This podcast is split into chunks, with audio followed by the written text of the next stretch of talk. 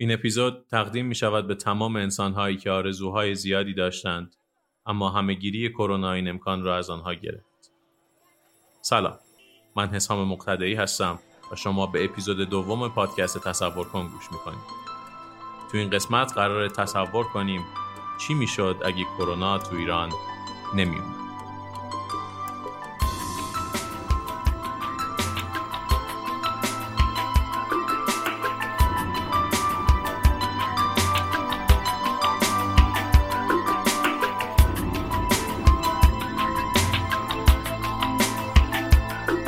تصور کن اگه حتی تصور کردنش سخته امروز 5 بهمن سال 1398 مورد ابتلا به کرونا نداشتیم.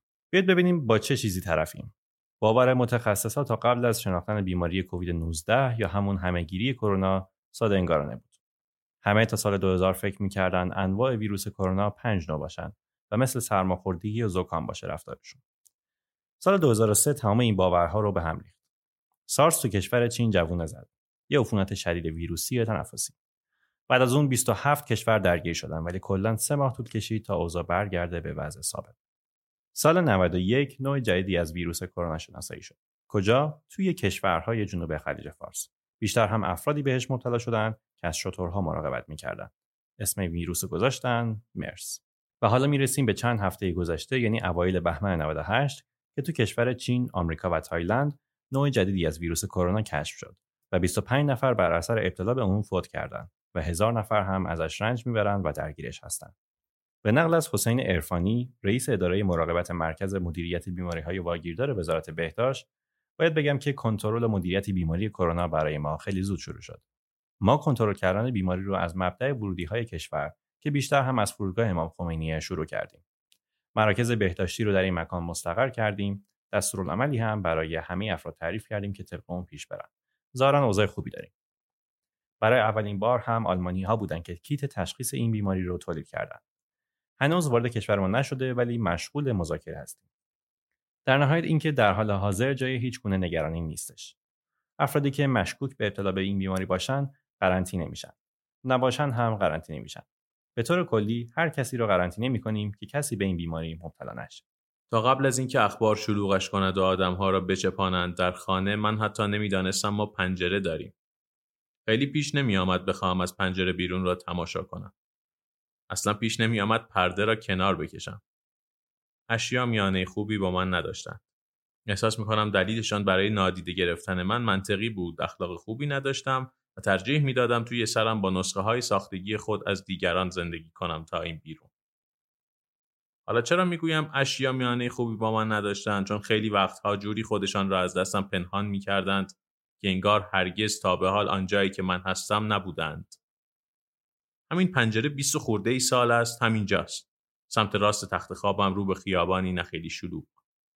اینکه می‌گویم نخیلی دلیلش به ساختمانسازی های وقت و بی وقت این خیابان برمیگردد. کل خیابان 100 متر نیست ولی به اندازه حضورم در این خانه ساختمان ساختن. هنوز هم دارن می‌سازن و سر و صدا می‌کنند. نمی‌دانم این خیابان این همه خانه را کجایش جا می‌دهد. عجیب است ولی من تا همین حالا نمی‌دانستم پنجره خانهام رو به خیابان است. همین حالا که پرده کشیدم بیرون را تماشا کنم متوجه این ماجرا شدم. حتی نمی‌دانستم دستگیره پنجره خانهام چطور باز می شود. نه بیماری مرتبط با حافظه دارم نه دارو مصرف می کنم و نه حواس پرتم. من قرنطینه چقدر غم و غصه در این یک واژه وجود دارد. هم غصه معنایش را آدم می‌خورد هم غصه غلط املایی احتمالی که ممکن است این نوشتنش پیش بیاید. شاید خودخواهانه باشد ولی تنها چیزی که حالم را خوب می کند این است که می‌دانم فقط من قرنطینه نیستم. تمام ایران قرنطینه شده. همه در خانه هایشان هستند و دارند متوجه اشیا می شوند. دارن می‌فهمند فرشی زیر پایشان است. پنجره ای دارند. آدمی در خانه دارند که با او حرف بزنند و احتمالا خیلی چیزهای دیگر. بالاخره هر طوری هست یاد می‌گیرم این دستگیره را چطور بچرخانم. بشود پنجره را باز کرد. پنجره را باز می‌کنم نفس عمیقی می‌کشم. به این فکر می‌کنم چند روز دیگر باید این قرنطینه ادامه پیدا کند که مطمئن شویم از شر آن بیماری بد اسم خلاص شده ایم. همینطور که دارم از امیدواری برای خودم حرف می‌زنم و به ابرها نگاه می‌کنم صدای گریه دختری از یکی از خانه ها می آید. بلند بلند گریه می کند. همینطور که دارم چشم میچرخانم منشأ صدا را پیدا کنم ببینم از کدام ساختمان است صدای گریه مردی از جای دیگری می آید. و حالا صدای گریه فردی دیگر. حالا آدم دیگری می‌زند زیر گریه. اینجا کنسرتی برگزار می شود که نوازندگانش نواختن سازش را از کودکی آموختند. من هم به آنها می پیوندم. بی اختیار اشک می ریزیم و به این فکر می کنیم شاید کرونا هرگز پایش را در این کشور نگذرد. اما خوب توانسته ما را از تنهایی بترساند. اینجا ایران است. بهمن ماه سال 1398 و از پشت پنجره خانه ها صدای اشک می آید. تنها چیزی که ما را زنده نگه داشته این است که سال 98 با همه نکبتی هایش بگذرد. Last night I could not sleep. I thought about what you said to me. How memories are hollow seeds. Planting paper window dreams. And now I know just what that means. Most things don't last and love can leave. And if we hold on to these memories of broken bonds that could not be, framed in paper window dreams.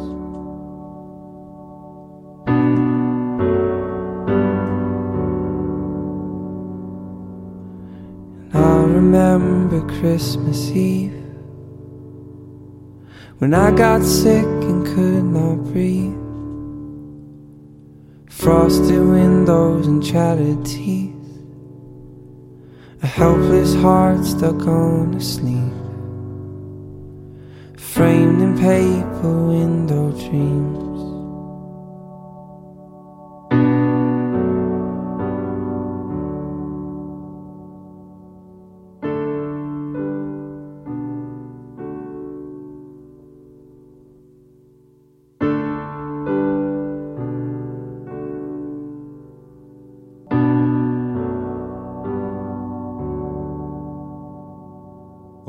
بهمن سال 1398 با دانش همگانی کرونا را زمین گیر می‌کنیم.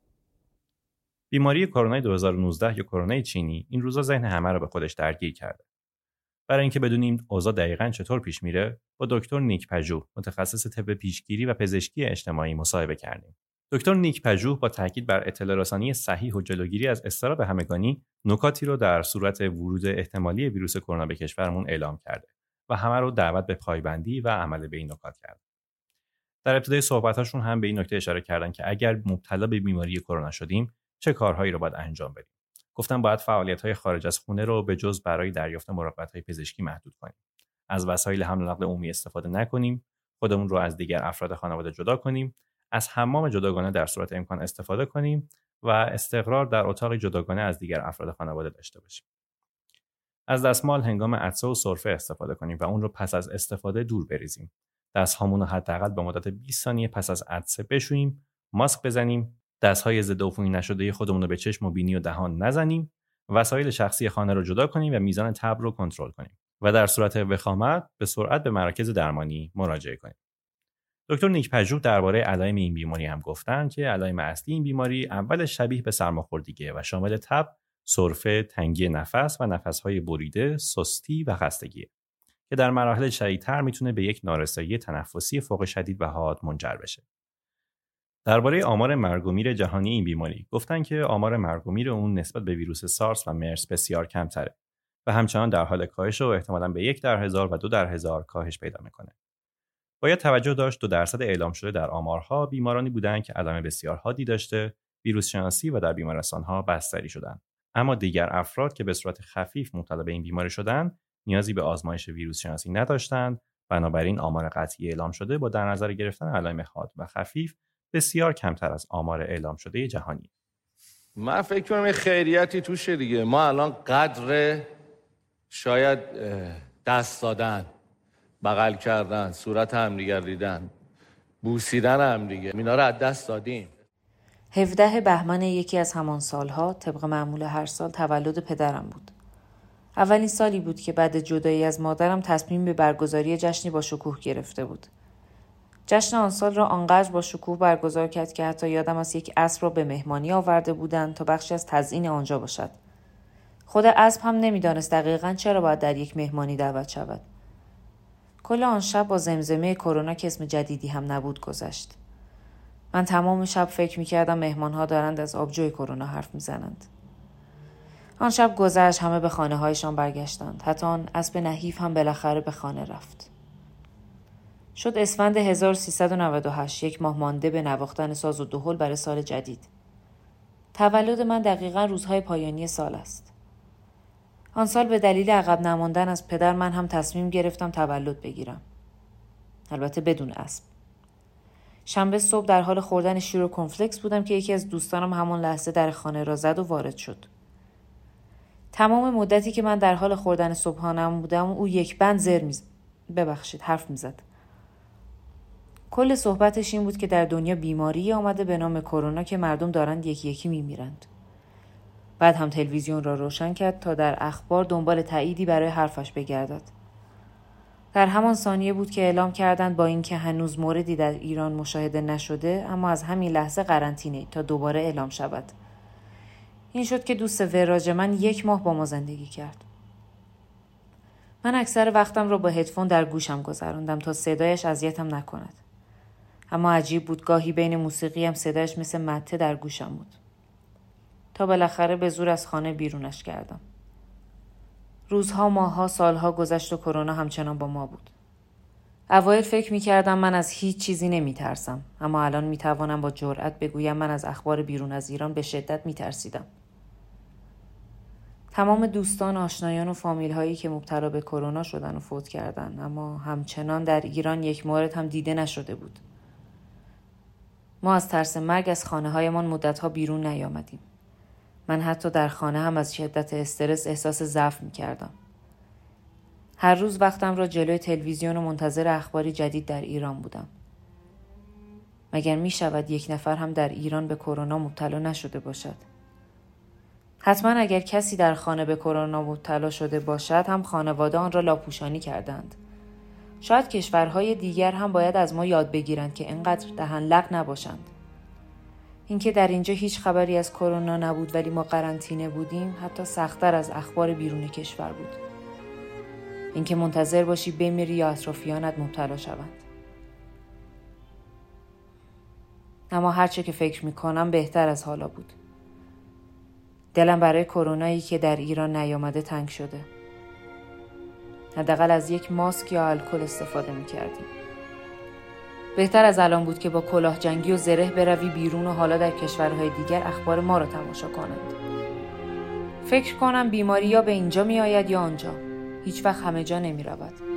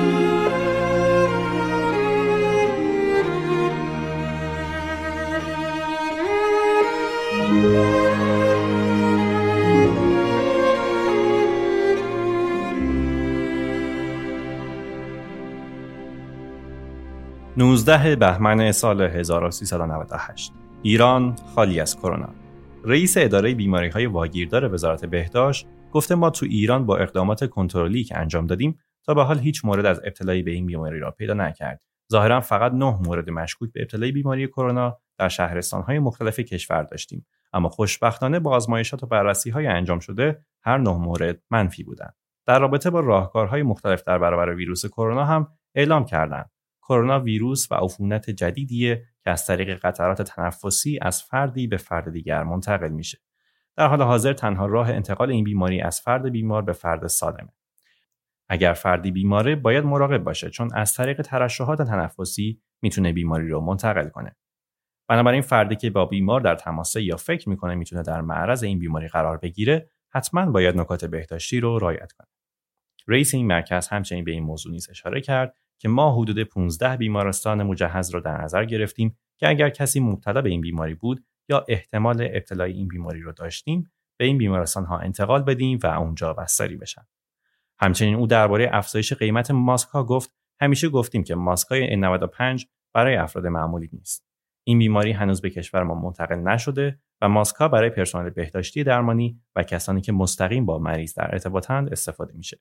ضمنا هیچ ضرورتی وجود نداره کل مردم کشور ماسک بزنن و فقط رعایت نکات بهداشتی کافیه.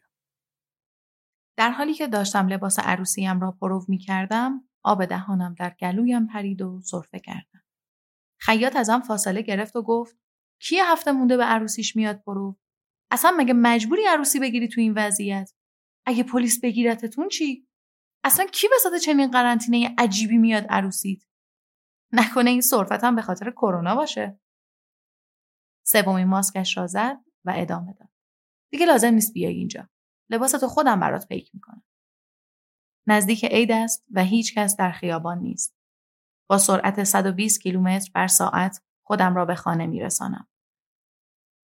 و بدون سلام دادن به مادری که اجازه نداده بدون عروسی سر خانه و زندگیم بروم یک راست به اتاقم می‌روم.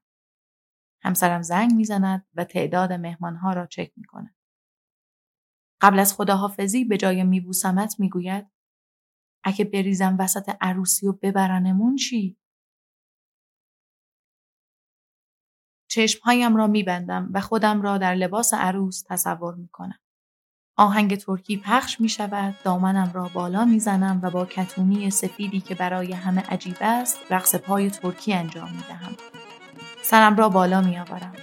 فقط مادر خودم را می بینم که برایم دست می زند و یک سالن خالی. چشمم را باز می کنم. موبایلم را بر می دارم و به خیاط پیام می دهم.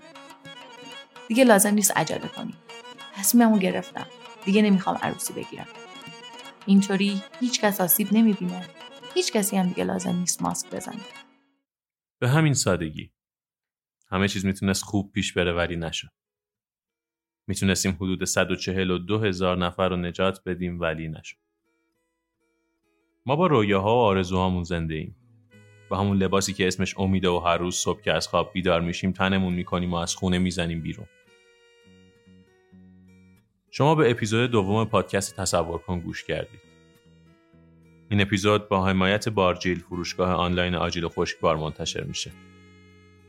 ما به تازگی صفحه اینستاگرام خودمون رو هم ساختیم و می‌تونین اونجا مطالبی رو ببینین که اینجا ازش حرفی زده نمیشه ولی دونستنشون خالی از لطف نیست. آدرسش رو تو توضیحات قرار دادم. حمایت شما به کمک می‌کنه پر انرژی تر پیش بریم و تلاش کنیم از موضوعات مهمتری حرف بزنیم. و در این حال سعی کنیم لحظاتی رو خیال کنیم که پیش از این خوب پیش نرفت تو تاریکی نمی‌بینی من نشونت میدم. بیا دنبالم باز اسما رو یادت میدم که این بعضی وقتا رو شونه های توه که بعضی وقتا میفته رو شونه های من. بگو اسم تو اسمت باید یادت بیاد. این اولین درسیه که من بهت میدم. همیشه یادت بمونه کجاست خونه؟ مهم نیست اونا دارن چی رو نشون میدن. زمان می‌گیره یکی یکی قهرماناتو زمان داره بهت میگه شبیه خودت شو. درختای بیریشه میرن با این طوفان. بده دستاتو خودم میشم ریشه تو. تو تاریکی نمی‌بینی من نشونت میدم. بیا دنبالم باز اسما رو یادت میدم. که این بعضی وقتا رو شونه های توه. که بعضی وقتا سنگین رو شونه های من.